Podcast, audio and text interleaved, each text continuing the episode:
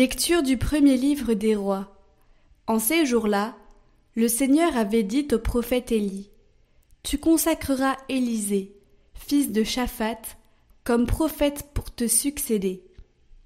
Élie s'en alla. Il trouva Élisée, fils de Shaphat, en train de labourer. Il avait à labourer douze arpents, et il en était au douzième. Élie passa près de lui et jeta vers lui son manteau. Alors Élisée quitta ses bœufs, courut derrière Élie et lui dit Laisse-moi embrasser mon père et ma mère, puis je te suivrai. Élie répondit Va-t'en, retourne là-bas, je n'ai rien fait. Alors Élisée s'en retourna, mais il prit la paire de bœufs pour les immoler, les fit cuire avec le bois de l'attelage, et les donna à manger aux gens. Puis il se leva, partit à la suite d'Élie, et se mit à son service.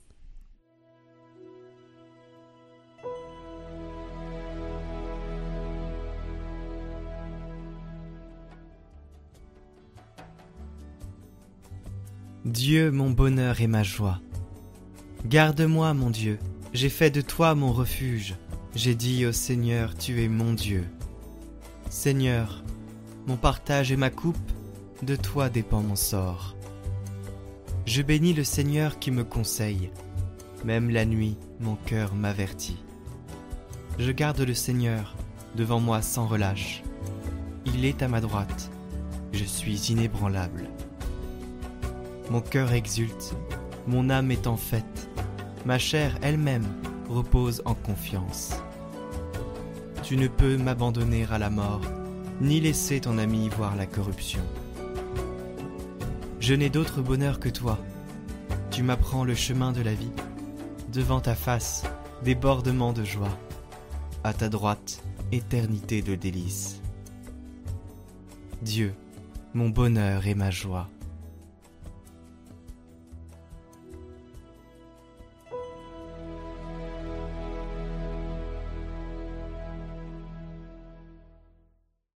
Lecture de la lettre de Saint Paul apôtre aux Galates. Frères, c'est pour que nous soyons libres que le Christ nous a libérés. Alors tenez bon, ne vous mettez pas de nouveau sous le joug de l'esclavage. Vous, frères, vous avez été appelés à la liberté. Mais que cette liberté ne soit pas prétexte pour votre égoïsme. Au contraire, mettez-vous, par amour, au service les uns des autres. Car toute la loi est accomplie dans l'unique parole que voici Tu aimeras ton prochain comme toi-même. Mais si vous vous mordez et vous dévorez les uns les autres, prenez garde, vous allez vous détruire les uns les autres. Je vous le dis, marchez sous la conduite de l'Esprit Saint, et vous ne risquerez pas de satisfaire les convoitises de la chair car les tendances de la chair s'opposent à l'esprit, et les tendances de l'esprit s'opposent à la chair. En effet, il y a là un affrontement qui vous empêche de faire tout ce que vous voudriez. Mais si vous vous laissez conduire par l'esprit, vous n'êtes pas soumise à la loi.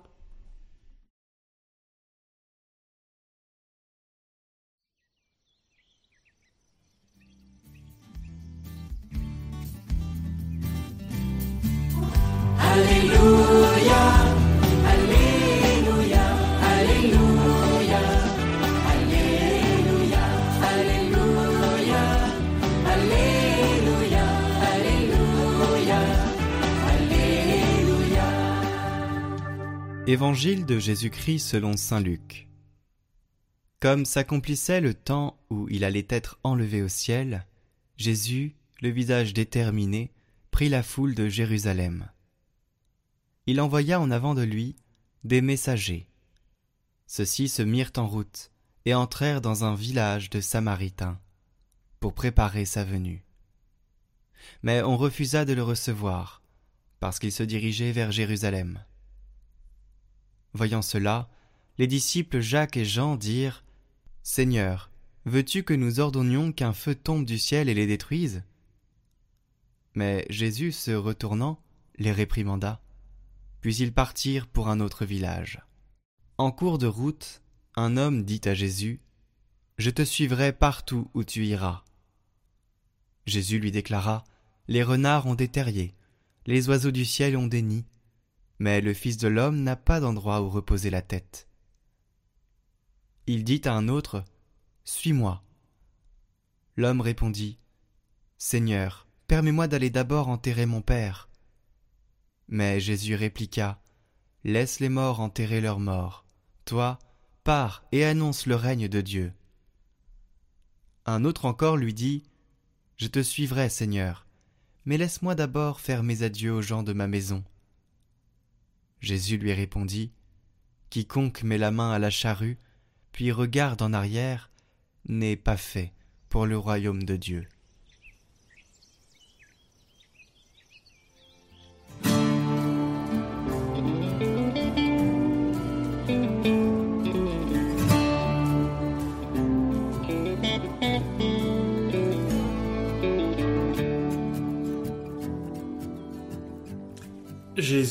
Déterminé, prit la route de Jérusalem. Chers amis, il suffit d'avoir sous la main un, prêtre fraîchement ordonné pour que l'évangile de ce jour retrouve sa saveur originelle. Et l'on comprend immédiatement que ces petits dialogues, apparemment décousus sur la route de Jérusalem, ont été rassemblés pour nous montrer les qualités essentielles d'un disciple. Alors toutefois, au début, tout commence mal pour les disciples. Seigneur, veux-tu que nous ordonnions qu'un feu tombe du ciel et les détruise? Mais Jésus, se retournant, les réprimanda. Jésus les réprimande. Vous imaginez? Hein, C'est à chaque fois qu'un prêtre ou un missionnaire est mal reçu, il faisait tomber le feu du ciel au cri de Prenez ça, bande d'incroyants ou In your face. Peut-être que ça nous soulagerait les nerfs, mais ce ne sont pas des manières d'agir pour un disciple du Christ. Donc, face à ces valeurs quelque peu guerrières promues par les disciples, Jésus va leur enseigner à adopter une juste attitude, autrement dit, à être son reflet en ce monde et auprès de tous ceux qu'ils rencontreront. Et donc concrètement, eh bien que dit Jésus? Face aux Samaritains inhospitaliers, nous sommes invités à comprendre que le serviteur n'est pas envoyé pour juger les hommes et les condamner, mais pour leur prêcher l'Évangile. De même, le disciple doit-il éprouver d'une manière ou d'une autre le détachement du monde, exprimé par Jésus lorsqu'il disait n'avoir sur terre pas même une pierre où reposer sa tête. Et ce détachement doit encore s'accompagner du sentiment de l'urgence de la prédication du royaume, car si l'Évangile est la parole qui donne la vie de Dieu, on ne peut plus l'embiner. Il faut d'urgence que cette parole parvienne à tous les cœurs. Nous ne sommes pas des morts parlant à des morts, mais des vivifiés apportant la vivification. Enfin, seul le disciple prêt à suivre le Seigneur maintenant le suit effectivement.